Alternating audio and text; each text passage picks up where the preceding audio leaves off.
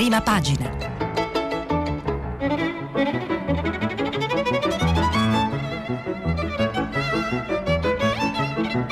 Questa settimana i giornali sono letti e commentati da Marco Tarquinio, direttore del quotidiano Avvenire. Per intervenire telefonate al numero verde 800 050 333. SMS WhatsApp anche vocali al numero 335 56 34 296. Buongiorno, giovedì 29 aprile 2021. La parola chiave sulle prime pagine dei giornali italiani di oggi è certamente la parola piombo. Una parola scandita direttamente, una parola evocata dalle storie che vengono raccontate. Il fatto che ha segnato la giornata di ieri, che si riverbera sui giornali di oggi, è la fine di quella che è stata chiamata la dottrina Mitterrand, la scelta della vicina alleata sorella Francia di non estradare quasi mai verso l'Italia personaggi coinvolti nelle vicende degli anni di piombo, appunto.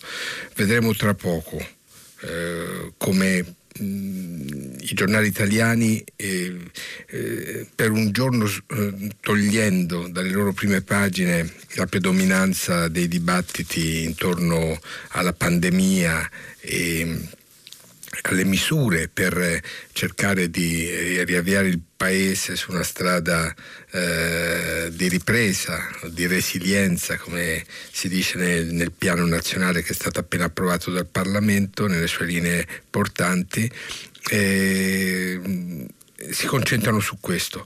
Ma c'è anche dell'altro piombo sulle pagine, le prime pagine dei giornali italiani. C'è un cielo di piombo sopra la vita delle persone, nelle grandi scelte che vengono compiute o non vengono compiute. Io vorrei partire da qui. Parto oggi da un giornale che italiano del tutto non è, perché è il giornale di Oltretevere, l'Osservatore Romano, diretto da Andrea Monda, che titola a tutta pagina sul cielo di piombo che sta sopra Lesbo. I prigionieri di Lesbo. Organizzazioni umanitarie internazionali denunciano il trasferimento forzato di migliaia di migranti nel campo di Moria 2. Ne scrive Chiara Graziani sul giornale della prima pagina dell'Osservatore Romano. Crudele e irrazionale, due parole dette dall'Associazione Medici Senza Frontiere per riassumere l'assurdo tormento inflitto a oltre 6.000 migranti prigionieri, di fatto nell'isola di Lesbo, Grecia. Famiglie, anziani, donne incinte e sole, bambini anche con gravissimi e documentati segni di disagio psichico, persone abusate, tutti in marcia da un campo all'altro. Obiettivo finale il concentramento a Moria 2, un campo sorto provvisoriamente dopo un incendio e che sembra invece destinato a essere usato stabilmente come meta finale di tutti gli sciagurati che hanno avuto in sorte Lesbo nella loro fuga per la vita.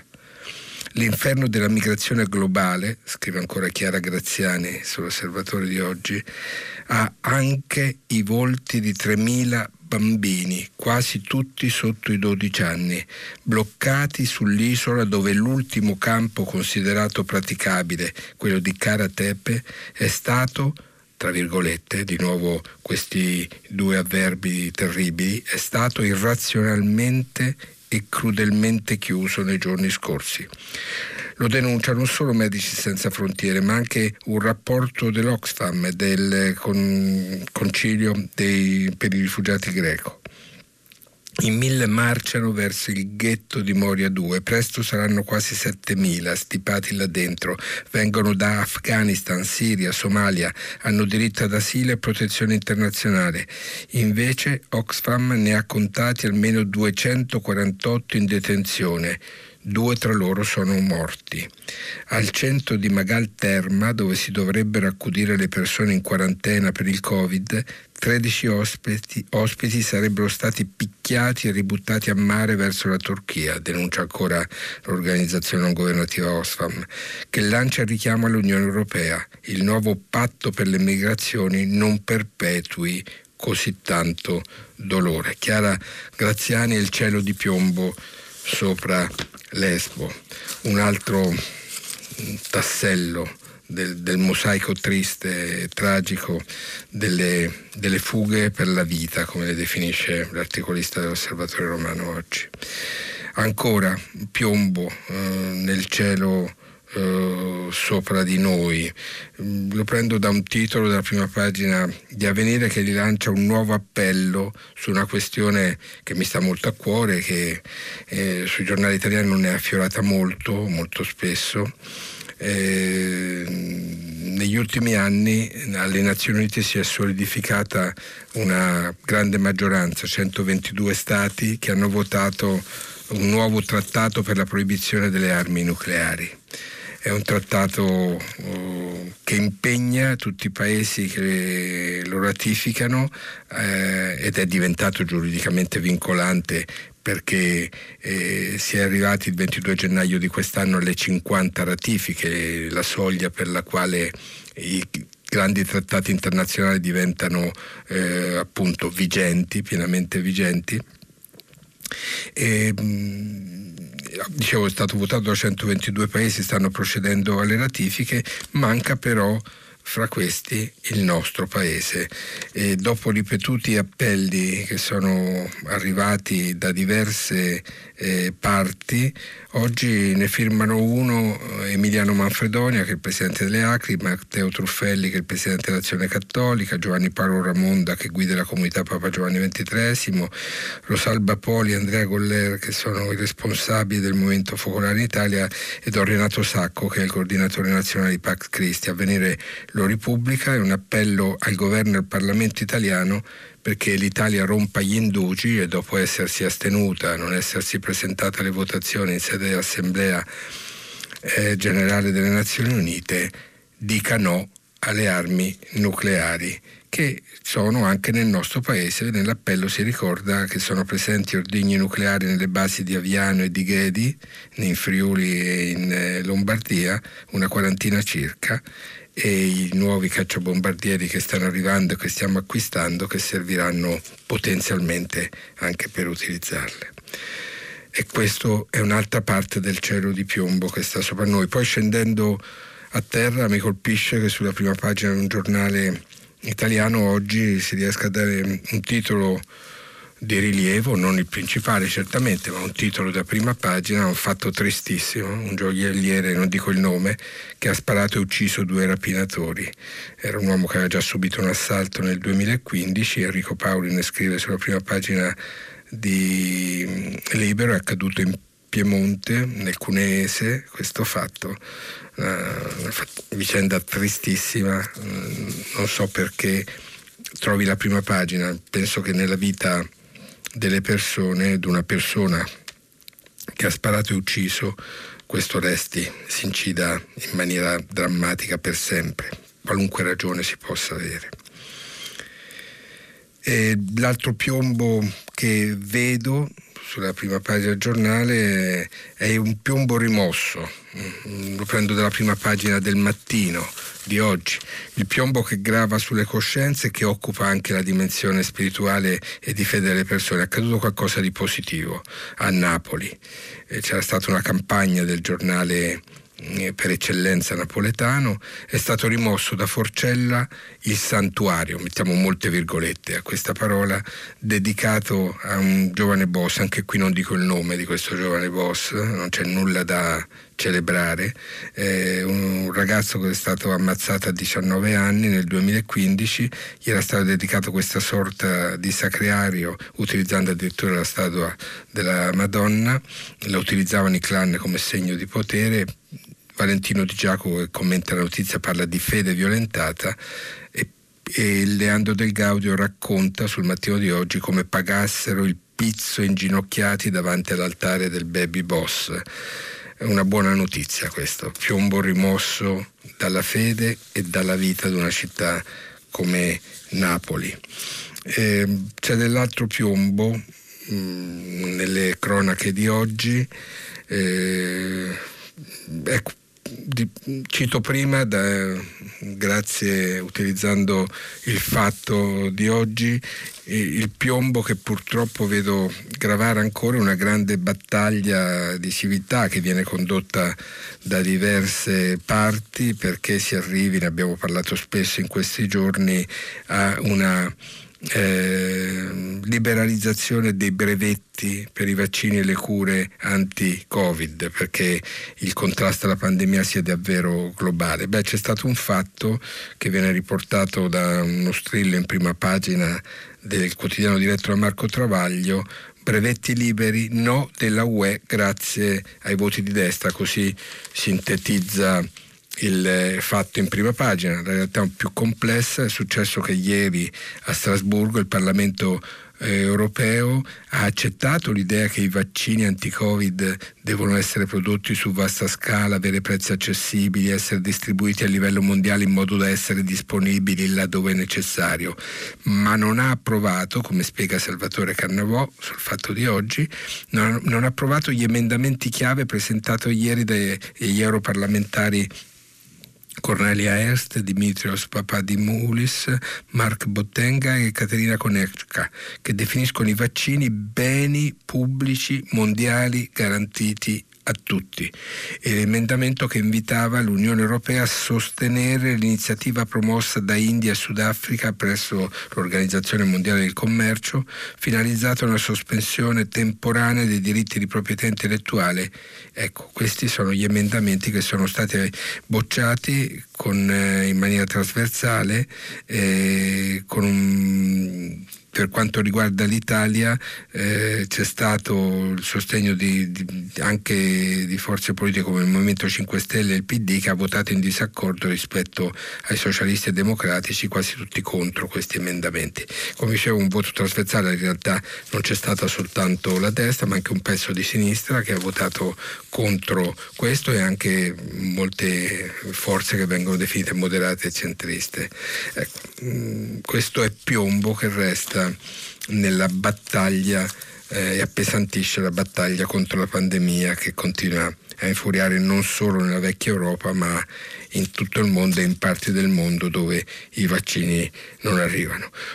Cito al volo, e non ci tornerò sopra anche se la tentazione ci sarebbe, il caso del figlio di Grillo, il caso di Ciro Grillo, e della violenza sessuale di cui è accusato su molti giornali, diciamo così. Si dà conto e si scrive del video che è emerso, che secondo alcuni aiuta gli accusati, secondo altri non li favorisce del tutto, secondo quella che trovo una sintesi che mi colpisce, i genitori della ragazza parlano di un'esibizione della loro figlia come di un trofeo. Ne scrivono Giuseppe Filetto e Fabio Tonacci su Repubblica di oggi, e mentre su La Stampa Anna Maria Bernardini De Pace commenta come il corpo di Silvia diventa trofeo, quello che non dovrebbe accadere.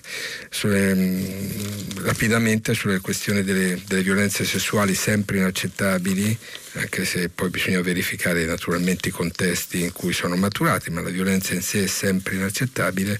Ne scrive anche il Corriere della Sera ad altro proposito, portando soprattutto in evidenza, con una grande fotocronaca al centro della sua prima pagina, una storia antica e terribile, quella di Martina Rossi, una giovane d'Imperia morta a 20 anni il 3 agosto del 2011 precipitando dal 6° piano di un hotel a Palma di Maiorca.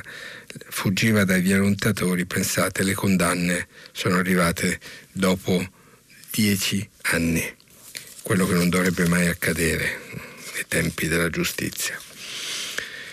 Questo è il piombo che ho visto. Cito un'ultima cosa, l'unico giornale che non ha oggi in prima pagina neanche un titolo, secondo la formula che ha scelto sulla la vicenda Italia-Francia degli ex brigatisti, degli anziani ex brigatisti che potrebbero essere stradati verso il nostro paese, che sono stati arrestati, è il Domani, diretto da Stefano Feltri, che dedica tutta la prima pagina a un altro tipo di piombo, quello che il giornale Domani vede nelle ali dell'ex premier e leader del Movimento 5 Stelle Conte.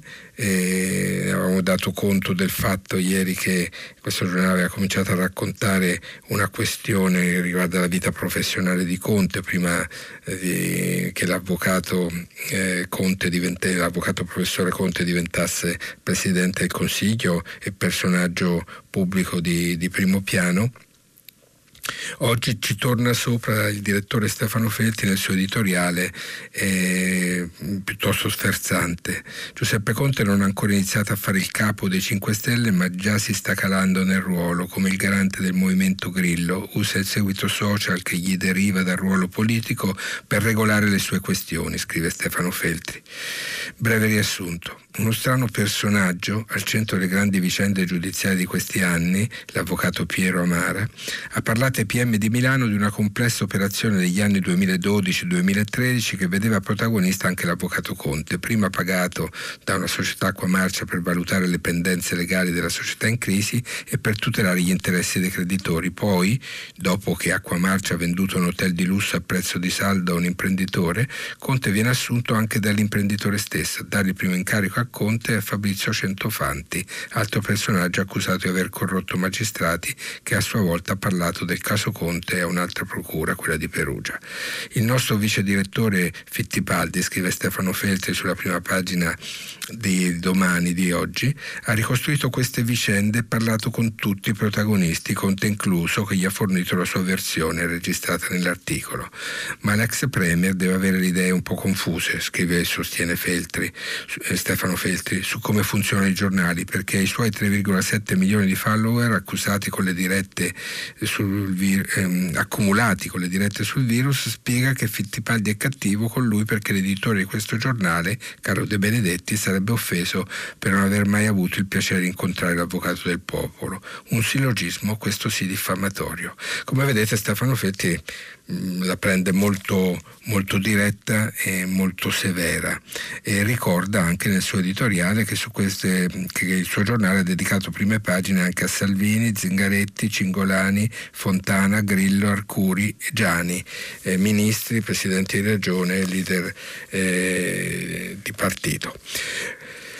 Un caso di piombo anche questo. E veniamo alla grande questione che ha occupato tante cronache ieri nei radiogiornali, nei telegiornali, sui siti dei quotidiani italiani. Gli anni di piombo con questo che la Repubblica, nel grande titolo di prima pagina, definisce l'ultimo atto. Anni di piombo, ultimo atto, titola così.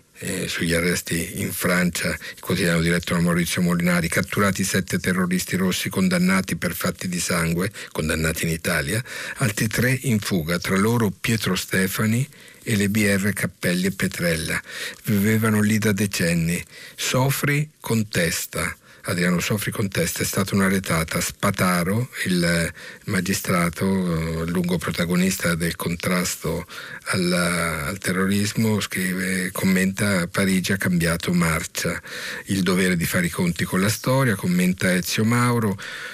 Benedetta Tobagi, figlia di Walter, un grande giornalista mio conterraneo, firma sia prima di Avvenire e poi del Corriere della Sera, uccisamente lavorava per quest'ultimo giornale, e grande giornalista, splendida firma anche lei, commenta anche lei dalla prima pagina di Repubblica: un risarcimento anche per chi non era come loro. C'è poi l'intervista di Liana Milella, la ministra Marta Cartabia, una grande intervista, non è vendetta ma giustizia.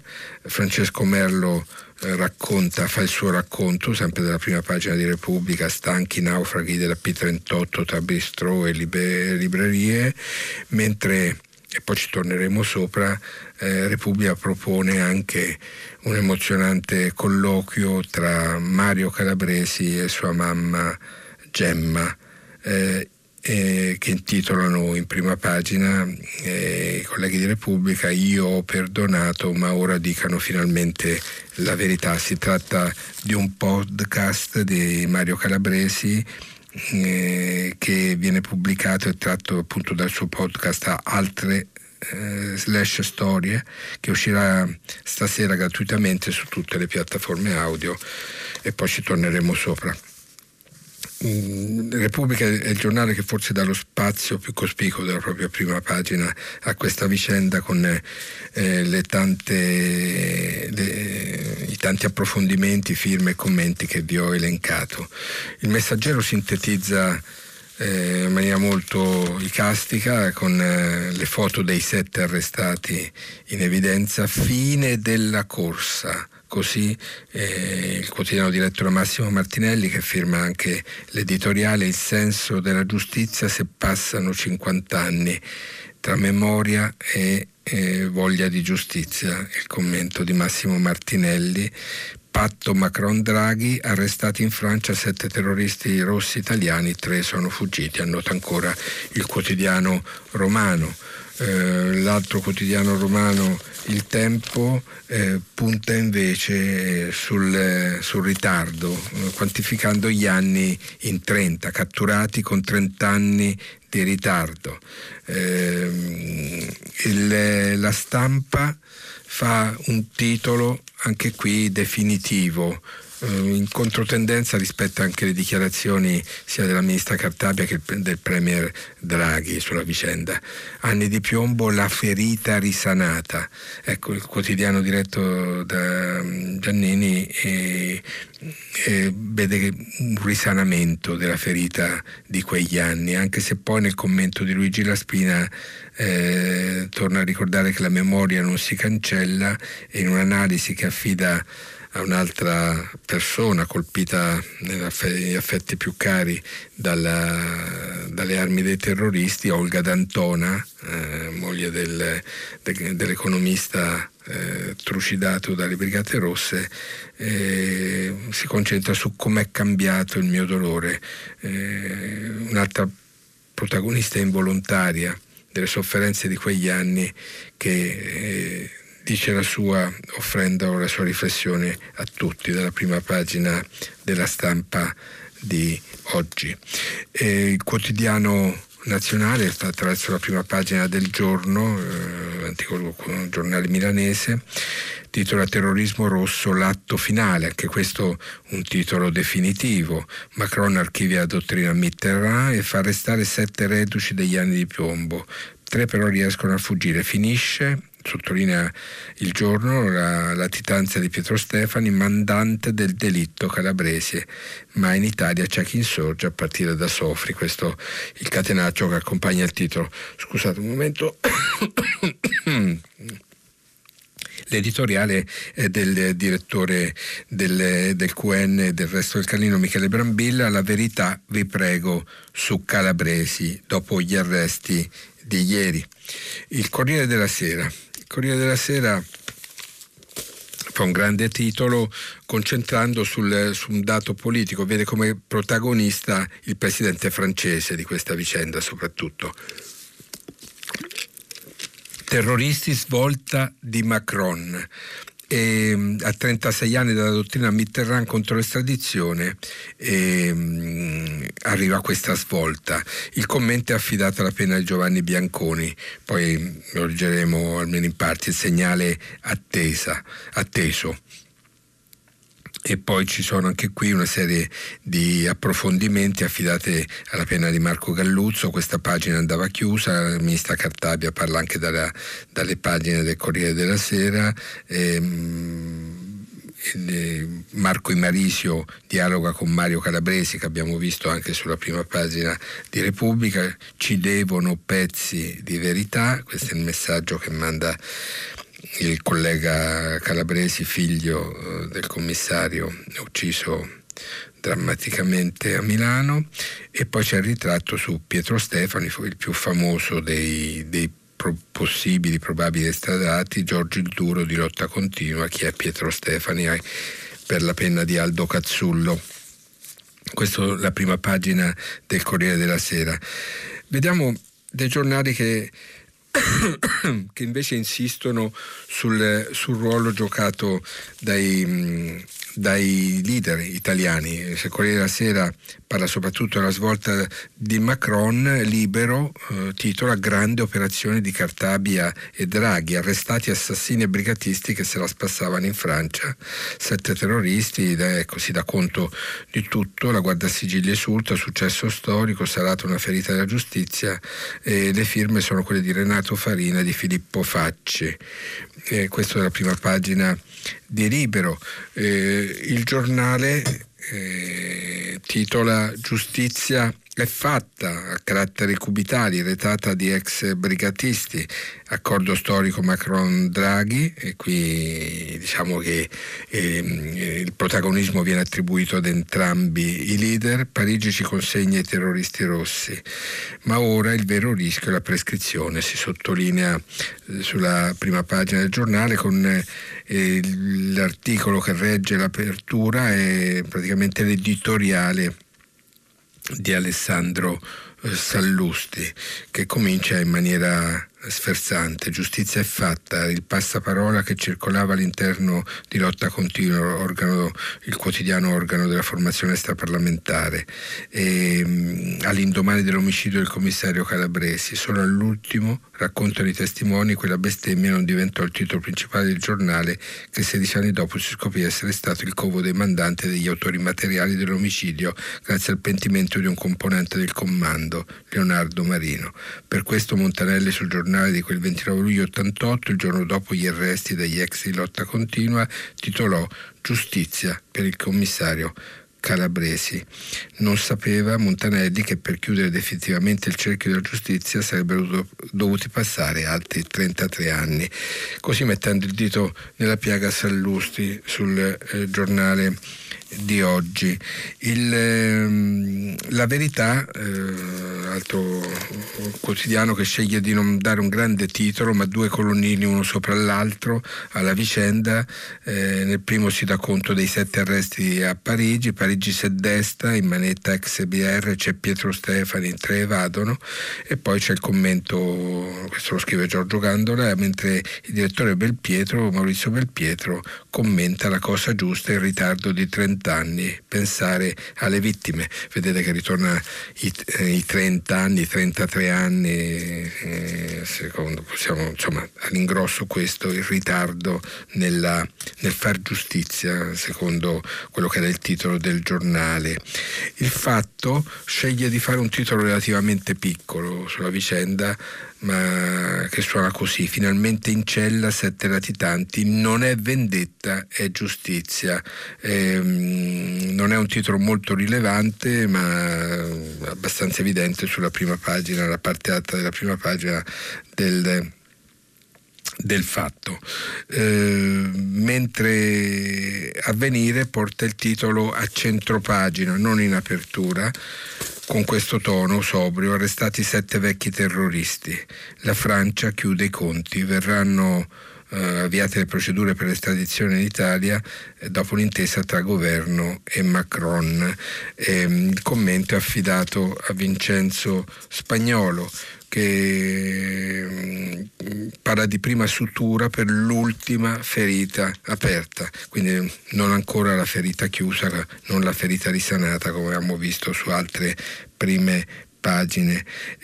Il Dubbio e il Riformista li metto insieme, sono due quotidiani considerati portavoce del mondo garantista, con una scelta molto forte, molto netta, diversissima la loro titolazione. Il Dubbio sceglie di non fare un grande titolo, un titolo ancora sul dialogo dentro la coalizione di governo sul tema della prescrizione. Nella parte bassa della pagina costruisce una costellazione di titoli retti da un occhiellone, l'arresto di 7 ex terroristi a Parigi, in cui si danno voce si trattano ritratti di personaggi coinvolti nelle vicende di sangue per cui le persone arrestate sono coinvolte secondo la giustizia italiana. Uno è il ricordo dell'avvocato Fulvio Croce, morto per difendere il diritto, l'altro è un approfondimento sulle leggi speciali che umiliarono i diritti. Il terrorismo uccise tante e troppe persone, ma le leggi speciali, sottolinea Davide Varì, il direttore del Dubbio, le leggi speciali umiliarono i diritti, mentre il giudice Guido Salvini controbatte in un'intervista a cura di Valentina Stella: furono processi regolari e non sono stati condannati da tribunali speciali. Guido Salvini, grande protagonista della magistratura di quegli anni, della lotta al terrorismo. Questa è la prima pagina del Dubbio, mentre il Riformista sceglie un titolo molto, molto forte. Abbiamo visto che nell'intervista la ministra di Grazia e Giustizia, la ministra Marta Cartabia, ha parlato apertamente di giustizia, non di vendetta. Il quotidiano diretto da Piero Sansonetti, che firma l'editoriale, titola invece Vendetta italo-francese, retata di settantenni. E poi un interrogativo polemico: era meglio Bonafede, cioè il ministro di giustizia del governo Conte I e Conte II? Vedete un'impostazione diametralmente opposta, anche qui con lo sferzante editoriale di Piero Sansonetti.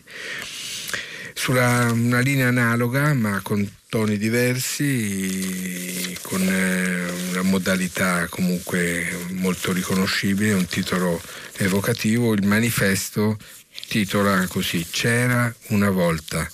La Francia seppellisce la dottrina Mitterrand, arrestati 7 rifugiati condannati per terrorismo negli anni 70 in Italia, altri 3 sono ricercati. A distanza di 40 anni Macron in difficoltà cede alla destra, questa è la lettura che fa il quotidiano diretto Norma Rangieri.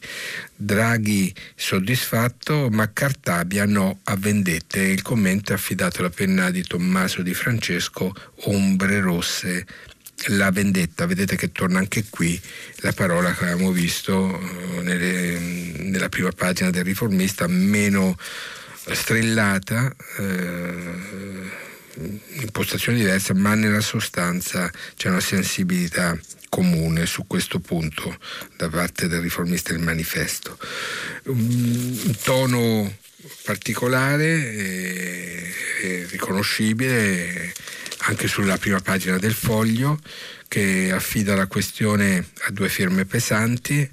Il titolo maggiore alla vicenda in rosso è per l'articolo di Giuliano Ferrara, il fondatore del quotidiano Il Foglio: contro il giubilo per gli arresti in Francia. Certe pene sono imprescrittibili, scrive Giuliano Ferrara, ma l'ansia di vendetta è un sentimento avvilente che sa di sconfitta. E poi dalla prima pagina del Foglio, uno dei protagonisti già evocato nei titoli delle polemiche che hanno accompagnato questo evento, delle polemiche appunto, è Adriano Sofri, che tiene una rubrica quotidiana che si chiama Piccola Posta. Oggi parte dalla prima pagina, conclude nell'ultima. Pietro Stefani, la stagione dell'ergastolo ottativo, la dottrina Mitterrand ha realizzato un fine solenne, il ripudio della violenza da parte dei suoi autori. Il punto di vista di Adriano Sofri, direi che potremmo anche partire da qui, anzi prima vi leggo la sintesi e l'avvio del commento che fa Giovanni Bianconi sulla prima pagina del Corriere della Sera. Scrive Bianconi: la promessa fatta 20 giorni fa dal Ministero della Giustizia francese, dal Ministro della Giustizia francese Éric Dupond-Moretti, alla Guardasigilli Marta Cartabia, è questa l'ora, siamo pronti ad aiutarvi, è stata rispettata, almeno sul piano politico, perché sul destino degli ex terroristi arrestati ieri al di là delle Alpi si apre ora una partita giudiziaria dall'esito non scontato. Questa è una sottolineatura molto importante. Non è stata decisa sì che si implicita l'estradizione, è stato deciso di avviare la procedura per l'estradizione, ci sarà una battaglia giudiziaria. Bianconi lo sottolinea subito nell'incipit del suo commento sulla prima pagina del Corriere della Sera di oggi. Tuttavia, annota l'editorialista del Corriere, la volontà del governo di Parigi è chiara. Come spiegò Di Pomoretti a Cartabia, arrivato finanche a scusarsi per l'accoglienza garantita dal suo paese ai protagonisti della lotta armata, mentre in Italia i familiari delle vittime continuavano a chiedere giustizia. Una questione annosa e ingombrante nei rapporti bilaterali che ora la Francia prova a dirimere una volta per tutte, grazie all'impegno di un ministro di origine italiana e di un presidente, Emmanuel Macron, che era un bambino di 7 anni quando nel 1985 il suo predecessore François Mitterrand dichiarò che non avrebbe estradato gli ex militanti non macchiatisi di reati di sangue. Una dottrina non scritta, enunciata in occasione di una missione parigina dell'allora premier Bettino Craxi, socialista come lui, e varata per un precipuo interesse nazionale. E questa è la introduzione alla vicenda, il primo commento, il quadro che Giovanni Bianconi fa dalla prima pagina del Corriere della Sera. Adriano Sofri cosa dice? Chiamato in causa, come diciamo, da diversi giornali. Anche qui, come nell'editoriale Sallusti, l'esordio è sferzante. Scrive Sofri sulla prima pagina del Foglio: avrei voglia di essere cinico per adeguarmi, c'è quell'aneddoto famoso sul novembre del 47, la destituzione del prefetto di Milano Troilo, che era stato un comandante partigiano, e la ribellione della città. Manifestanti e partigiani occuparono la prefettura e da lì Giancarlo Paglietta telefonò a Roma. Compagno Togliatti disse fieramente: abbiamo occupato la prefettura. La risposta fu: bravo, e adesso che ve ne fate? Mercoledì mattina, scrive Adriano Sofri sul Foglio di oggi, un'operazione congiunta di polizia e intelligence francese e italiana, una retata in ora antelucana come da regolamento, ha portato all'arresto di 7 ex terroristi a Parigi. Bravi, scrive Sofri, adesso che ve ne fate? Vediamo, si trattava di riacciuffare finalmente persone dichiarate colpevoli al tribunale italiano di reati commessi fra 50 e 40 anni fa. Naturalmente la giustizia è lenta ma avviene. È lenta, come dice la canzone della Comune di Parigi, che aspetta ancora. Accantonando per qualche riga il mio intimo legame con uno dei catturati, ho un paio di osservazioni generali. Il legame intimo è quello con Pietro Stefani, richiamato nel titolo. Ho un paio di osservazioni generali suscitate dal battaggio dei giorni precedenti il blitz. La prima sul numero dei ricercati, 11, ridotti nel giro di pochi giorni a 10, forse perché per uno di loro era intervenuta la prescrizione, imminente anche per altri. Ora gli italiani riparati in Francia durante o dopo gli anni cosiddetti di piombo erano state alcune centinaia. Dove sono andati a finire? Non sono abbastanza al corrente della questione. A occhio direi che uno, Paolo Persichetti, fu estradato con un vero colpo di mano delle polizie francesi e italiana, e oggi libero, trovate in rete adeguate ricostruzioni della sua vicenda. Alcuni, pochi, scrive ancora Adriano Sofri, vennero spontaneamente a consegnarsi in Italia come Toni Negri, e la moltitudine restante? Molti sono stati prescritti, alcuni sono morti di vecchiaia o di malattia, uno si è ucciso poco fa buttandosi giù da una finestra. La sporca decina che oggi fa i titoli di testa è il fondo del barile. Così Adriano Sofri sulla prima pagina del Foglio. Vi dicevo di Mario e Gemma Calabresi, il podcast di Mario Calabresi, appunto, che Repubblica propone. Ve ne do alcuni stralci. Mario: sono passati 49 anni, io avevo 2 anni e mezzo e tu ne avevi 25, dice in dialogo con sua madre Gemma. Se uno pensa a 50 anni, mezzo secolo, dovrebbero essere cose molto lontane nella memoria, quasi dimenticate. E invece, e Gemma Capra Calabresi risponde, a me viene da dire che sono 50 anni che lui non c'è più, 50 anni che comunque manca. che mi manca.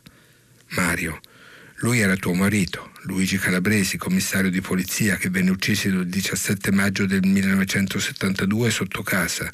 Non ti richiedo di raccontare quel tempo, tutto quello che ci fu prima, la campagna di stampa, come vivevate voi, braccati, nascondendovi. Però ti chiedo, che cosa ti è rimasto 49 anni dopo? Gemma, ogni 17 maggio alle 9:15 io guardo l'ora e dico: ecco, adesso. Mario, adesso esce di casa.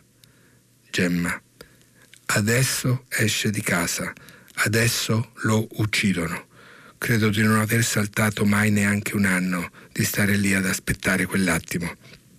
E per il resto sì, ho preso le distanze, perché io sono convinta che la memoria sia molto importante, ma la memoria non è statica, la memoria ha le gambe, deve camminare, quindi dobbiamo farlo vivere nel presente, ricordando il suo humor, i suoi scherzi, perché era proprio un romano pieno di vita, e i suoi esempi, le sue testimonianze, le sue passioni. Ecco, questa è la memoria portata nella vita di ogni giorno, ma senza stare fermi a quel giorno, a quello che ci ha fatto, perché altrimenti non ne esci più. Mario, ancora. A Parigi è stato arrestato Pietro Stema, Fani, insieme ad altri terroristi. Qual è la prima sensazione che hai avuto quando hai appreso la notizia? Gemma, un fulmine a ciel sereno, una cosa che non mi aspettavo più, ma è un chiaro e forte segno di giustizia e anche di democrazia. Mario, hai detto che dentro di te ci sono molteplici sentimenti. Cosa significa per te tutto questo? E ti aspetti qualcosa adesso? Gemma, non mi sento né di gioire né di inveire contro di loro, ma sarebbe importante se trovassero il coraggio per rivelarci i tasselli mancanti. La lunga pagina sugli anni di piombo. Ultimo atto, forse sì, forse no. Tante ferite ancora aperte, come abbiamo visto. Ho voluto lasciare l'ultima parola a quelli che sono dalla parte delle vittime, è una scelta che mi piace far sempre. Rapidissimamente vi segnalo che sui giornali sono diverse interpretazioni della mancata sfiducia a Speranza. Lega e Forza Italia votano per Speranza, non la sfiducia, titola il Corsera. La Verità sferzante dalla parte opposta: Speranza perde la faccia ma non la fiducia. Vedete, si possono interpretare in diverse maniere i fatti politici, ma questo è quello che è accaduto. Segnalo un altro fatto politico di cui torneremo a parlare nei prossimi giorni, l'apertura della prima pagina di Avvenire: legge anti-omofobia, si rimette in moto il provvedimento. La Verità ne dà conto al piede della pagina dicendo: parte in Senato la battaglia finale sul DDL Zan, e nell'occhiella nota la CEI morbida, invita al dialogo. Avvenire titola in apertura: legge anti-omofobia, ora un vero dialogo. Vedremo cosa accadrà, il nuovo relatore e il presidente della commissione, il leghista Ostellari. Poi ancora rapidissimamente, Biden e la famiglia, pensate un po', la prima pagina ancora di Avvenire: Biden punta forte sulla famiglia, 1.800 miliardi di dollari per il welfare, avete sentito bene, 1.800 miliardi di dollari. E anche l'apertura del Sole 24 Ore di oggi: Biden maxi piano di aiuti alla famiglia, e fa anche il bilancio dei primi 100 giorni del presidente Dem, molto positivo, con Wall Street che brinda. Segnalo rapidissimamente ancora un mensile che compie il 250° numero, Scarpe de Tennis, il mensile di strada diretta da Stefano Lampertico, che gli ascoltatori Prima Pagina conoscono bene. E infine il settimanale, ripeto, è arrivato al 250° numero. Infine Famiglia Cristiana, che racconta il maggio di 40 anni fa, quel 13 maggio quando spararono a Giovanni Paolo II. Abbiamo finito la rassegna stampa, a fra poco per il filo diretto. Marco Tarquinio, direttore del quotidiano Avvenire, ha terminato la lettura dei giornali di oggi. Per intervenire chiamate il numero verde 800 050 333. SMS e WhatsApp anche vocali al numero 335 56 34 296. Si apre adesso il filo diretto di Prima Pagina. Per intervenire e porre domande a Marco Tarquinio, direttore del quotidiano Avvenire, chiamate il numero verde 800 050 333. SMS e WhatsApp anche vocali al numero 335 56 34 296. La trasmissione si può ascoltare, riascoltare e scaricare in podcast sul sito di Radio 3 e sull'applicazione RaiPlay Radio. Ed eccoci qui, cominciamo pure con le telefonate. Pronto?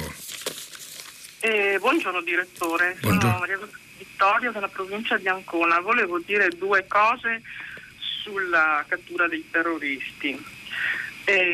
Portando l'attenzione su alcuni aspetti, perché gli aspetti di questa vicenda sono tantissimi e probabilmente ci sono stati anche scritti in articoli, in libri che sono stati pubblicati in tutti questi decenni, però magari diciamo alcuni fatti, alcuni concetti non sono abbastanza diffusi e purtroppo poi i giornali per fare effetto usano anche delle parole forti e magari non adatte, cioè per esempio uno dice, come ha letto lei prima, la cicatrice risanata, poi c'è la parola vendetta che circola molto, ma sono totalmente inadatte, primo perché quando c'è una ferita casomai la cicatrice resta e molte cicatrici tra l'altro sono talmente profonde che hanno inciso profondamente, e poi la parola vendetta da parte di uno Stato non esiste proprio, perché lo Stato fa giustizia. E a proposito di questa giustizia e di parole, in tutti questi anni di terrorismi non solo italiani ma soprattutto internazionali, dell'ISIS per esempio, veniva detto quella persona è stata giustiziata dall'ISIS, dal Daesh. Non è giustizia, è una profondissima ingiustizia. Io mi chiedo come si possono usare questo tipo di parole. E quindi c'è un problema di veramente, perché queste parole sviano profondamente e confondono le idee, come le hanno confuse proprio i tempi del terrorismo, in cui che io li ho vissuti con un sconvolgimento tremendo, perché confondevano, cioè il fatto di dire Brigate Rosse, di metterci solo la parola rosso, diventava diciamo così un coinvolgimento di tutta l'area comunista, anche socialista quasi, di sinistra eccetera, ma ci fa presto a mettere un'etichetta e poi dopo a fare altre cose. Bene, signora Maria Vittoria, mi pare molto chiaro quello che dice. Beh, sì, non ho fatto. Io ho presentato quello che erano le parole che sono circolate sulle prime pagine dei giornali e dentro i ragionamenti, le ricostruzioni, le memorie che si sono sommate l'una alle altre in queste ultime ore, riaprendo un capitolo che non è mai stato davvero chiuso. Penso anch'io che le parole vadano usate con saggezza, soprattutto su vicende come queste. Per questo mi ha colpito molto, l'ho citata rapidamente prima, l'intervista che è stata fatta sul Dubbio al giudice Guido Salvini, perché tiene insieme tanti elementi. Uno, la grande dignità dei percorsi di giustizia che ci sono stati in Italia. Io sono un garantista, ma sono anche una persona che rispetta le sentenze della magistratura. Ho un'idea, so quali sono le storture del sistema giudiziario del mio paese, ma so anche che è un sistema giudiziario che offre tante garanzie agli imputati in ogni situazione. E Salvini dice, rivendica il fatto che non c'erano perseguitati politici, vede qui il limite della dottrina Mitterrand che ha portato a non estradare verso l'Italia delle persone che erano considerate appunto perseguitati politici. Ma poi anche la forza con cui questo magistrato che ha lavorato sulla prima linea parla del tempo della riconciliazione necessaria, che si fonda sempre sulla non rimozione di ciò che è accaduto e sullo sforzo di andare al fondo della verità. So che è difficile, anche io, i miei verdanni erano negli anni di piombo, l'ho vissuti intensamente, drammaticamente, come tutta la mia generazione, e so che ne usciremo solo se saremo capaci di questo. L'uso sorvegliato delle parole che ho cercato di fare anche sul giornale che dirigo insieme ai miei colleghi, anche per questo motivo.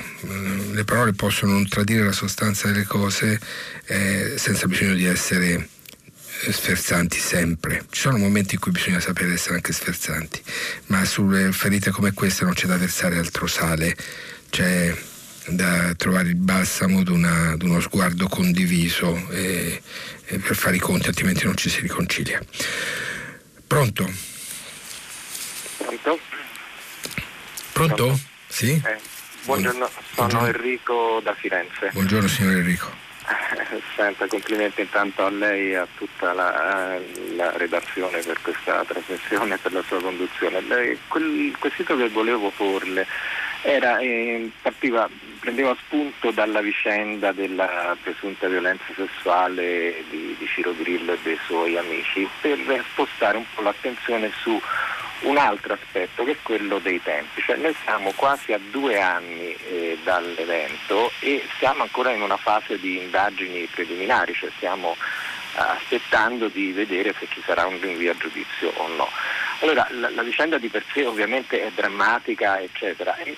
Dico, ma è possibile che ci sia un tempo così lungo, 24 mesi, per decidere se arrivare al processo o no? Perché le domande che forse il giornalismo si dovrebbe porre forse dovrebbero essere: ma questi magistrati hanno un carico di lavoro eccessivo e quindi in 24 mesi fanno quello che forse si potrebbe fare in 2 o 3 mesi? Allora dovremmo decuplicare i pubblici ministeri, oppure questi pubblici ministeri hanno lavorato male e quindi hanno fatto poco del loro lavoro, oppure non lo so, mi viene in mente il codice di procedura è troppo complesso e mette in atto una serie di vincoli che allungano questi tempi. Oppure un'altra domanda ancora potrebbe essere: ma c'è dell'altro, queste indagini sono state rallentate? Perché io dico, ma la vittima può aspettare 2 anni, e la vittima potrebbero essere le ragazze, ma potrebbero essere anche i ragazzi se venissero poi. Lei ha visto poi che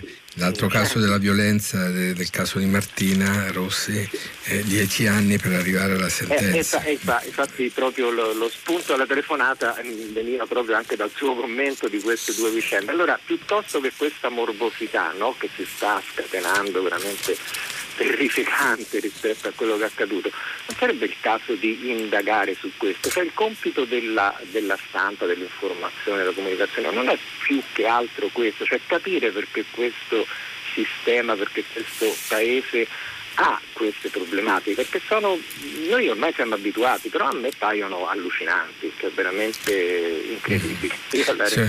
Sì. Beh, diciamo che condivido gran parte della sua riflessione sul punto. Io non penso che ci siano stati ordini, come dire, dall'alto di rallentare l'indagine, francamente non lo penso anche che ci siano delle farraginosità, dei problemi che sono stati legati anche all'ultimo anno che abbiamo vissuto, che, come dire, ha complicato un po' le cose.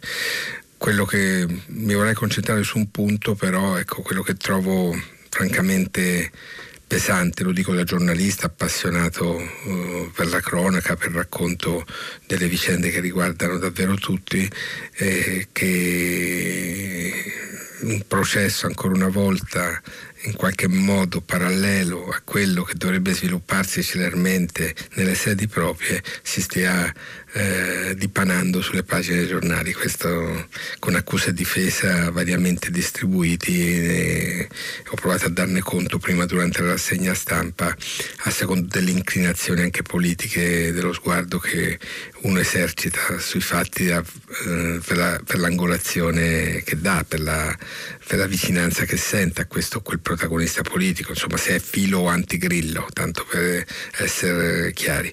E questo mi pare il modo peggiore per affrontare la questione. Andiamo avanti con le telefonate. Pronto?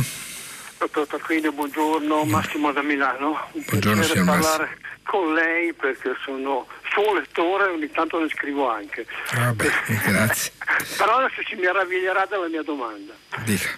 Ma gli anni di piombo sono davvero finiti, mi spiego.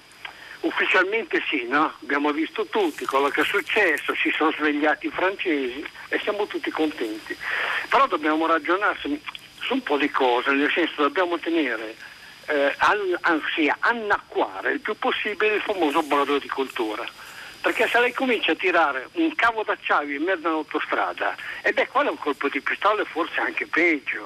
Se comincia a attaccare un cantiere, perché l'ho sentito in questi giorni, l'ho telefonato, no? Al telefono tutti bravi e buoni, però se mi attaccano un cantiere, mi feriscono degli operai, dei poliziotti, non mi va più bene. Attenzione, che quello che le sto dicendo lo sto dicendo alla sinistra. E dobbiamo guardare nell'immediato futuro alla gestione delle periferie. perché ci sono delle periferie che sono delle banlieue a tutti gli effetti in questo momento, con sacche di povertà sempre in aumento. E poi, dicevo ieri, ci sono due bombe tremende, due macigni, parliamo due macigni su questo treno del New Generation eccetera eccetera, che sono tremendi, perché ci sarà lo sblocco dei licenziamenti, perché ormai se non è domani è dopodomani, e lo sblocco degli sfratti. Ergo, la politica si deve dare molto da fare, non a chiacchiere, non sui social, no, per cercare di tenere, adesso non mi piace dirlo, ma tenere tranquillo uno stato sociale che tendenzialmente può essere molto molto pericoloso. Grazie. Signor Massimo, questioni serie, pesantissime. E allora le dico quello che non è solo il mio auspicio, ma una convinzione profonda che ho. Credo che nella nostra società, pur con le radicalizzazioni che hanno caratterizzato gli ultimi anni nella contrapposizione politica, abbia degli anticorpi molto forti ancora, frutto della lotta vincente contro il terrorismo che è stata realizzata grazie alla convergenza di tutte le grandi forze popolari e democratiche del nostro paese. E la capacità di prosciugare il brodo di cultura del terrorismo è stata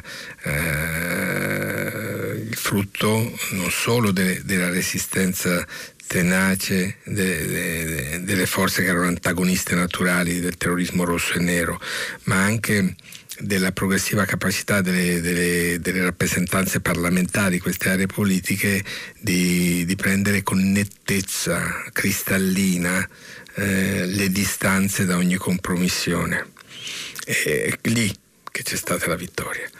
Oggi dobbiamo saper prendere le distanze dalle parole d'ordine che costruiscono, questo è il mio punto di vista naturalmente, che costruiscono un nuovo disordine dentro la nostra società, che mettono ai margini persone, comunità, gruppi, che costruiscono la contrapposizione che potrebbe generare, e già se ne vedono le avvisaglie come lei segnalava, un antagonismo ottuso e persino feroce.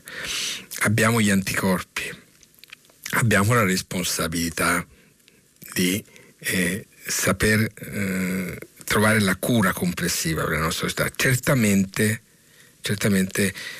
la parola magica dal mio punto di vista è inclusione, un sistema di welfare rinnovato ed efficace, educazione. Per questo sono così entusiasta dell'accento che viene messo da questo governo sulla questione educativa. Mi aspetto che le parole, i primi fatti che si annunciano, compreso la dimensione della scuola volontaria per, diciamo, quest'estate per ragazzi e insegnanti disposti a impegnarsi ancora, come le attività che sussidiariamente dalla società vengono sviluppate, penso all'attività degli oratori, penso all'attività delle associazioni laiche, cattoliche, religiose diversamente ispirate che lavorano su questo. C'è un grande lavoro da fare e bisogna che ci siano dei buoni maestri, mettiamola così, non dei cattivi maestri per il tempo che ci sta davanti, perché le prove saranno dure e complicate da affrontare. Possiamo avere la forza per farlo. Pronto? Buongiorno. Buongiorno. Io sono Gabriele e telefono da Venezia. Buongiorno signor Gabriele. Sono uno dei 400 esponenti della società che si sono sempre espressi nel centro-sinistra e che qualche settimana fa hanno firmato quell'appello rivolto appunto a tutti i partiti del centro-sinistra, in cui si chiedeva di portare al più presto il disegno di legge Zan in discussione al Senato, però anche si chiedeva di migliorare quelle parti del disegno di legge che sono estranee per noi all'obiettivo primario del disegno di legge, che è quello di contrastare l'omotransfobia e tutte le discriminazioni nei confronti dei soggetti diversi. E, in definitiva, chiedevamo quindi di riflettere sulla scelta che porterebbe a abolire il concetto del sesso biologico in ambito sociale, e il sesso diventerebbe solo un fatto culturale, una scelta, ma non è di questo che io le voglio parlare. Ieri è venuto l'appello dell'ACRI, che peraltro ha ripetuto cose dette lo scorso anno quando chiedeva di essere ascoltato, e mi sembra che non sia stato ascoltato lo scorso anno, speriamo. Ecco, la reazione degli esponenti più in vista dei partiti è stata quella, io direi, della criminalizzazione. Siamo stati bollati per sabotatori della legge, chiedere di migliorarla, di aggiustarla è un sabotaggio, di fare di dare spunti all'opposizione, eccetera. Io la domanda che volevo farle è questa, ridurre tutto a parole d'ordine, a logiche di schieramento, quando poi, mentre molti di noi firmatari siamo esponenti eletti nelle liste del Partito Democratico, per esempio qualcuno anche di Italia Viva, e adesso non voglio dire una piccola cattiveria, ma dobbiamo ricordare che i parlamentari sono tutti invece nominati e che quindi quando ci sono parole d'ordine sono anche tenuti poi a rispettarle, altrimenti rischiano di non essere più ricandidati. Quando si fa un argomento così delicato che tocca punti molto delicati dell'intimità delle persone, della concezione della vita, dell'educazione, e si vuole strangolare il dibattito, evitare il dibattito, ma questo non è mettere ulteriormente in crisi la democrazia parlamentare, la fiducia nella democrazia parlamentare, che si deve fondare sulla apertura, sul confronto aperto delle idee, quindi sul confronto delle argomentazioni, degli argomenti, specialmente in questo ambito. Volevo dire, in questa maniera non si rischia, anche discutendo di una legge a cui tutti teniamo, discutendo di questo, di scivolare un poco alla volta verso forme di democratura che non sono solo quelle degli altri, ma dobbiamo stare attenti a non fare anche noi degli errori e di comportarci di arrivare poi a quella stessa deriva. Molto chiaro, signor Gabriele, il suo punto di vista, e devo dire molto interessante. È un punto di vista che non ha trovato grande eco nell'informazione di queste settimane, anche se è stato un fatto politico rilevante per i motivi che ha spiegato così bene. Sulle pagine Avvenire abbiamo dato conto, come abbiamo dato conto di posizioni diverse. Noi il dialogo aperto che auspichiamo oggi abbiamo cercato di portarlo avanti anche in queste settimane e mesi, da quando si è aperta la vicenda del cosiddetto DDL Zan, vale a dire del progetto di legge sull'omotransfobia, sulla misoginia e l'abilismo. Questo è il titolo definitivo del DDL Zan, che ora viene portato in aula con un altro relatore, che è il Presidente della Commissione Giustizia Ostellari, il Presidente della Commissione Giustizia del Senato, e io credo che dibattere sia non solo legittimo ma doveroso su una questione come questa, perché si tratta di una legge penale. Ho sempre detto che non si educano le persone, dal mio punto di vista, a colpi di articoli di codice penale, però è anche vero che gli atti odiosi vanno perseguiti.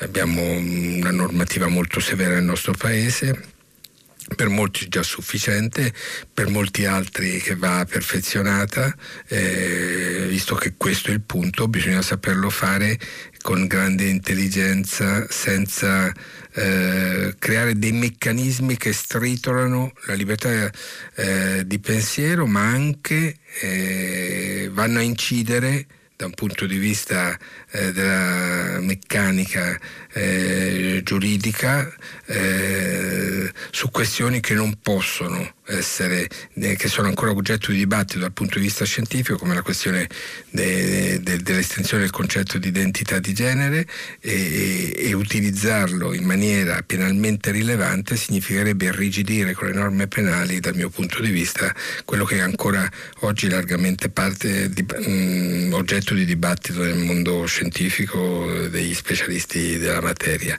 È una scelta sbagliata, rischiosa.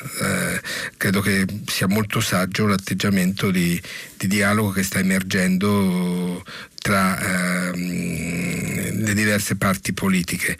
Non mi piacciono molto quelli che tendono a radicalizzare lo scontro da una parte e dall'altra senza rendersi conto che in questa maniera si fa un cattivo servizio alla libertà e all'intelligenza di tutti. Mi auguro che cresca la consapevolezza e l'attenzione dell'importanza di questo dibattito nelle prossime settimane decisive, e mi auguro una revisione seria del testo così come è stato confezionato alla Camera, che, come ho scritto molte volte, è un testo che non va non per quell'obiettivo di fondo che si propone, ma per il modo concreto con cui lo tende a realizzarlo.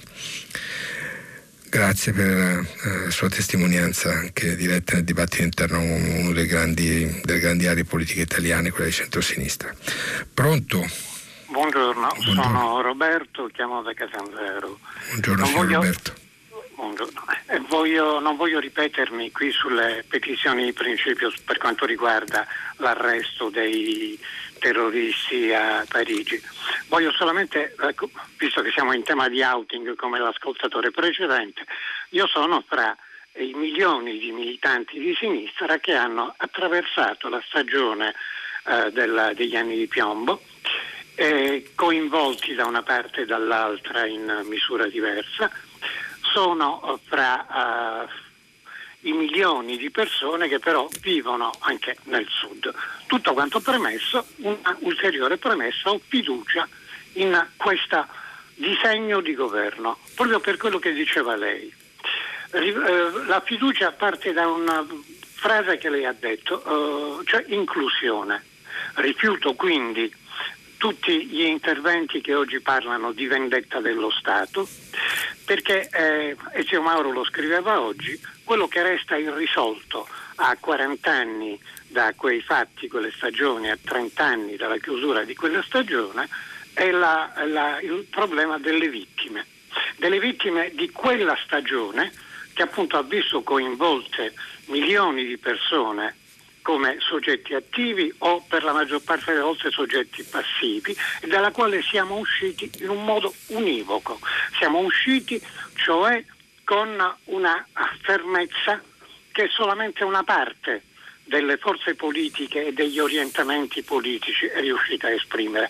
La stessa fermezza che io credo sia necessaria per salvaguardare questo Paese in clima di coesione e riscatto da quello che oggi ci opprime, da quello che è la cappa di piombo.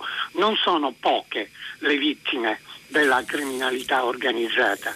Io confido che questo governo sia assolutamente estraneo a quello che accadde negli anni precedenti, e cioè la trattativa Stato-mafia oggi pesa su di noi, così come pesarono su di noi e pesano ancora in misura differente le trattative oblique su posizioni di principio. Oggi non abbiamo più posizioni di principio da salvaguardare. Ho seguito ieri anche il servizio su Padre Arrupe. Non c'è più la teologia della liberazione, restano enormi e incombenti i problemi delle discriminazioni, delle diseguaglianze, ma sappiamo anche che non se ne può uscire in clima di vendetta, e quindi rigetto il titolo del riformista o i tentativi di Libero e del Giornale di metterla in questi termini, e ho grande fiducia nella capacità di chi è allievo di Caffè come me di uscir fuori da questo clima, cercando di portare tutti quanti alla consapevolezza che i problemi nostri non si possono mettere in un cassetto o lasciare trattare ai titoli dei giornali, ma si devono affrontare, risolvere con le risorse che ci sono, e parlo di risorse economiche, ma parlo di fare appello alle risorse umane e culturali che ci sono nel Paese. Il Sud non ha bisogno di vendette, il Sud ha bisogno di giustizia, così come hanno bisogno di giustizia gli italiani, e io ne sono stato consapevole parte in piccola misura di quegli anni. Signor Roberto, io non ho mai esitato a dire che l'unica parte giusta è quella accanto alle vittime in ogni vicenda. Su questo non dobbiamo avere dubbi. Quando lei dice che non abbiamo più posizioni di principio da salvaguardare, poi col ragionamento che svolge chiarisce che non abbiamo posizioni pregiudiziali da salvaguardare, ma abbiamo delle posizioni di principio da tenere. Una è questa, e credo che dobbiamo averlo molto chiaro, sia nella vicenda della riflessione sugli anni di piombo, sia nell'affrontare le grandi questioni dell'oggi. Dobbiamo saper stare accanto, e questa è la risposta che si aspetta il Paese reale, a quelli che sono vittime della grande crisi che ci affligge dalla fine del primo decennio di questo secolo, dal 2008 in avanti, per tappe successive, ora aggravata dalla pandemia, dentro le contraddizioni del sistema che abbiamo costruito, nel quale continua a crescere la ricchezza globale, ma si accentuano e diventano vertiginose le disuguaglianze, dentro le vicende del nostro stesso paese, nella quale abbiamo consolidato e considerato ormai come ineluttabile la forbice che continua a allontanare le sue diverse parti dal destino comune che dobbiamo saper realizzare. Potrei continuare con l'elenco. Ci sono posizioni di principio che bisogna avere molto chiare, perché sono di guida nelle scelte concrete che bisogna compiere. Grazie per la sua riflessione appassionata. Qualche messaggio SMS, altrimenti, presi dalle telefonate così intense, ce le dimentichiamo. Dunque, vediamo un po'. Sull'arresto in Francia sposo le parole di Marta Cartabia, scrive Paola da Alessandria, chiedo scusa. Non si tratta di vendetta o di giustizia riparativa, ma si tratta di cercare, tramite la giustizia vera, di fare chiarezza sulle persone arrestate in Francia, interrogando e arrivando a ricostruire la verità. Questo è un auspicio che facciamo tutti. Un'altra persona, Giovanni P, ne parla di arresto, non di vendetta. Dobbiamo sapere anche lui, vedete, una cosa che ritorna sia nelle telefonate che nei messaggi, e c'è un disgusto per quelli che parlano di retata, di se la spassavano, termini sbagliati, e in fondo queste persone, dice, vivevano in trasparenza, lavoravano, hanno uno status legale, è bastato andare a prenderle a casa, per tutti meno per tre che si sono resi irreperibili. Sottolineiamo, sottolineare anche questo. Avanti con le telefonate. Sei? Pronto? Sì? Buongiorno. Pronto, mi sente? Sì, buongiorno signora, come si chiama? Buongiorno, sono Antonella da Potenza. Io sposto un poco l'argomento. Bene. Perché stamattina ho letto un articolo su Avvenire sulla libertà di stampa che mi ha colpito molto. Molte cose già le sapevo, cioè le problematiche di querela per chi scrive delle cose un po' diverse, diciamo, la difficoltà di accedere ai dati, lo strapotere dei canali internet che possono chiudere le testate giornalistiche. Però la cosa che mi ha colpito di più è che l'Italia è il secondo paese dopo la Russia per attacchi fisici ai giornalisti, e io lo considero tutto questo molto preoccupante per la democrazia. Vorrei sapere lei poco cosa ne pensa. Io penso che sia un problema molto serio. Lei sa che noi siamo un paese sicuramente democratico. Io questo, nonostante le tentazioni ricorrenti di irrigidimento, no? Anche della nostra democrazia, persino in Italia c'è chi ha parlato facendo eco ad altri leader, purtroppo, sulla scena politica europea, di democrazia liberale come futuro possibile del nostro paese. Siamo in una democrazia basata sui grandi principi della libera democrazia, e uno di questi prevede che la stampa sia libera nell'esercizio della sua funzione, nel guardare la realtà, nel servire la libertà dei lettori, ascoltatori, spettatori. C'è un'associazione che si chiama Ossigeno per l'informazione, che vigila sulla condizione in cui lavorano tanti cronisti, soprattutto in un tempo in cui molti di noi sono oggi costretti a lavorare come freelance, fuori dalle redazioni, fuori da una condizione più protetta e organizzata, e in prima persona, soli davanti a fatti di cronaca e a protagonisti di fatti di cronaca anche violenti. E sono persone che ricevono minacce, condizionamenti nel loro lavoro, sono in condizione faticosa. Ecco, dobbiamo ricostruire un sistema dell'informazione che consenta a tutti di lavorare con serenità e con efficacia, sapendo che una parte di rischio, facendo l'informazione vera, ce l'assumiamo sempre. Io credo che questo sia un bene fondamentale, questo è il bene dell'informazione, non la rivendicazione di una posizione, di un potere, di una rendita, ma l'esercizio di un servizio, e va valutata con grande serietà. Io anche ho amici che sono sotto scorta, ho colleghi, un collega in redazione che lo è, e so cosa significa per loro vivere in questa condizione, e ammiro molto la costanza con cui continuano a svolgere il proprio servizio per gli altri. È una grande questione per il nostro paese, è una grande ricchezza la forza di queste persone. Pronto? Buongiorno. Buongiorno. Sono Carla da Venezia. Buongiorno signora Carla. Buongiorno. E a lei e a tutti. Niente, volevo fare presente una cosa, che l'apertura dei giornali che lei ha fatto oggi riguardava la tragedia di Lesbo, una tragedia immane, che nella mia mente si somma a tutte quelle altre immani tragedie che riguardano l'immigrazione. Ebbene, cosa è successo questa mattina? Davanti a tante altre toccantissime vicende del nostro mondo, del nostro tempo, a noi vicine, ci siamo già dimenticati di quello. E a me pare che lo si faccia non perché siamo insensibili, ma perché non sappiamo bene che cosa possiamo fare e che cosa possiamo dire davanti a quei drammi. Io penso sempre, che cosa potrei fare? Non ho risposte.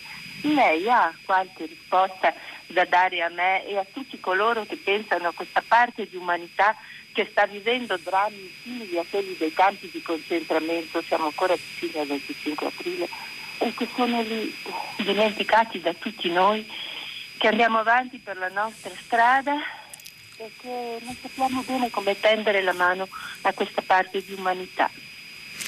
Signora Carla, guardi, c'è anche un altro, unisco alla sua riflessione, domanda, un messaggio che è arrivato molto provocatorio da Gerardo, dalla Germania.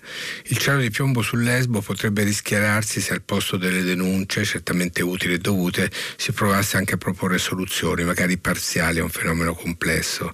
Quindi se anche Avvenire dicesse cosa propone e cosa fare, forse potrei dire, il conduttore dice, potrebbe dirci qualcosa su questo tema. Va bene, mettiamo insieme le due cose. Mi piacciono le provocazioni così dirette. Che cosa fare di fronte al problema delle migrazioni dei profughi da tante parti del mondo? Ci sono 70 milioni di persone circa nel mondo che sono costrette ad andarsene dalla propria terra. Quello che dovremmo aver chiaro è che l'85% di queste persone non se ne vengono verso casa nostra, che sia il nord del mondo che è l'Europa, il nord del mondo che è l'America del Nord. Se ne restano vicini ai luoghi dai quali sono stati costretti ad andarsene. L'85% di quelli, 85 persone su 100 di quelle che lasciano la propria terra, restano più vicini possibili alla propria casa, al proprio luogo d'origine, vogliono tornare lì. Cercano disperatamente di tornare lì, non hanno neanche la forza di cercare una soluzione diversa in altre parti del mondo. 15% si mette in cammino. Tanti di questi muoiono, neanche lo sappiamo, lungo i cammini di terra che percorrono l'Africa e l'Asia, o si perdono lungo queste strade, o diventano vittime di sopraffazione. Alcuni ce la fanno e trovano un'altra sistemazione, trovano un luogo dove fermarsi, dove stare. Questa è parte della storia del mondo. Quello che per me è scandaloso, che alle porte di quel nord del mondo che noi siamo, l'Europa, e come dell'America del Nord, degli Stati Uniti d'America, ci siano delle situazioni di degrado totale nella considerazione della vita di questa gente, nell'accoglienza delle persone che bussano alle nostre porte e richiedono asilo. Come ricordava Chiara Graziani nell'articolo sull'Osservatore Romano che ho letto in apertura della rassegna stampa di oggi, sono persone che avrebbero titolo per essere accolte nel nostro paese come rifugiati, per la situazione da cui fuggono in Siria, in Somalia, in Afghanistan, Afghanistan, un paese che solo formalmente stiamo per dichiarare pacificato, riconsegnandolo a quelli contro i quali la coalizione internazionale ha guerreggiato per 20 anni circa. Ecco, questa è la realtà, che è scandalosa, perché non è possibile che non si riescano a realizzare, come era stato anche avanzato dal precedente Presidente della Commissione Europea Juncker, un piano europeo per portare alcune decine di migliaia di persone attraverso corridoi umanitari gestiti dall'Unione Europea nel suo complesso, persone, ripeto, che hanno titolo ad essere accolte per la loro condizione e per ciò che hanno subito. Ecco, come non è concepibile che non si riescano a realizzare anche nel nostro paese, come in altri paesi europei, degli accordi bilaterali per i flussi che governino invece le migrazioni di tipo economico. Questo è un approccio serio alla questione, dentro c'è anche l'umanità di cui dobbiamo essere capaci. Mi fermo qui perché è un argomento che mi appassiona, potrei andare avanti ore. Ancora una telefonata, pronto? Pronto? Buongiorno. Buongiorno, mi chiamo Marco, telefono da Bologna. Io mi stavo chiedendo, cioè cambio completamente argomento, mi stavo chiedendo come è potuto arrivare quell'aereo dall'India, che ha autorizzato la partenza di quell'aereo con 214 persone a bordo ed è, che è atterrato ieri a Roma, proveniente da quel paese in cui c'è quella emergenza sanitaria dovuta alla variante indiana. Era stato proibito a un certo punto l'arrivo di persone dall'India, ecco, diciamo. Chi ha autorizzato quella partenza? L'hanno autorizzata, signor Marco, l'hanno autorizzato le autorità locali.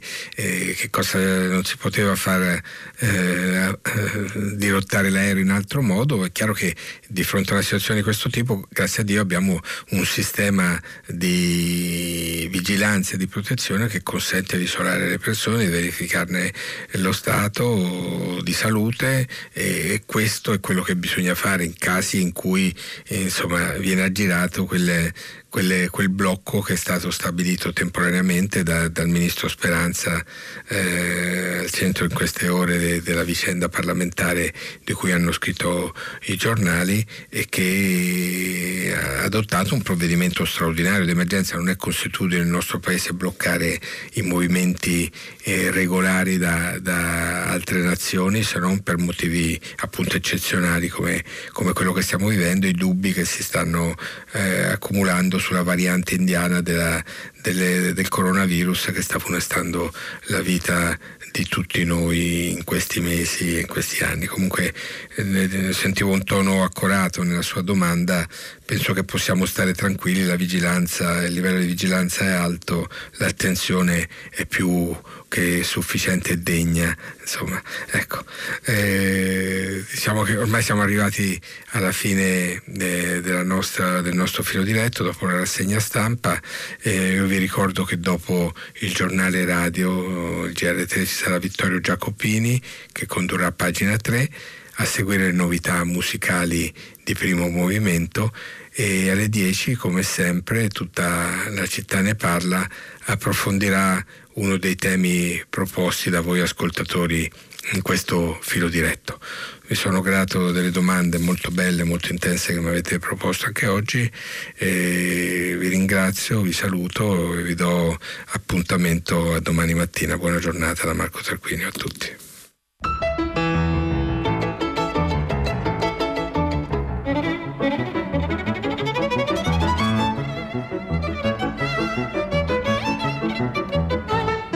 Marco Tarquinio, direttore del quotidiano Avvenire, ha letto e commentato i giornali di oggi. Prima Pagina è un programma a cura di Cristiana Castellotti. In redazione Maria Chiara Beranek, Natascia Cerqueti, Manuel De Lucia, Cettina Flaccavento, Giulia Nucci. Posta elettronica primapagina@rai.it. La trasmissione si può ascoltare, riascoltare e scaricare in podcast sul sito di Radio 3 e sull'applicazione Rai Play Radio.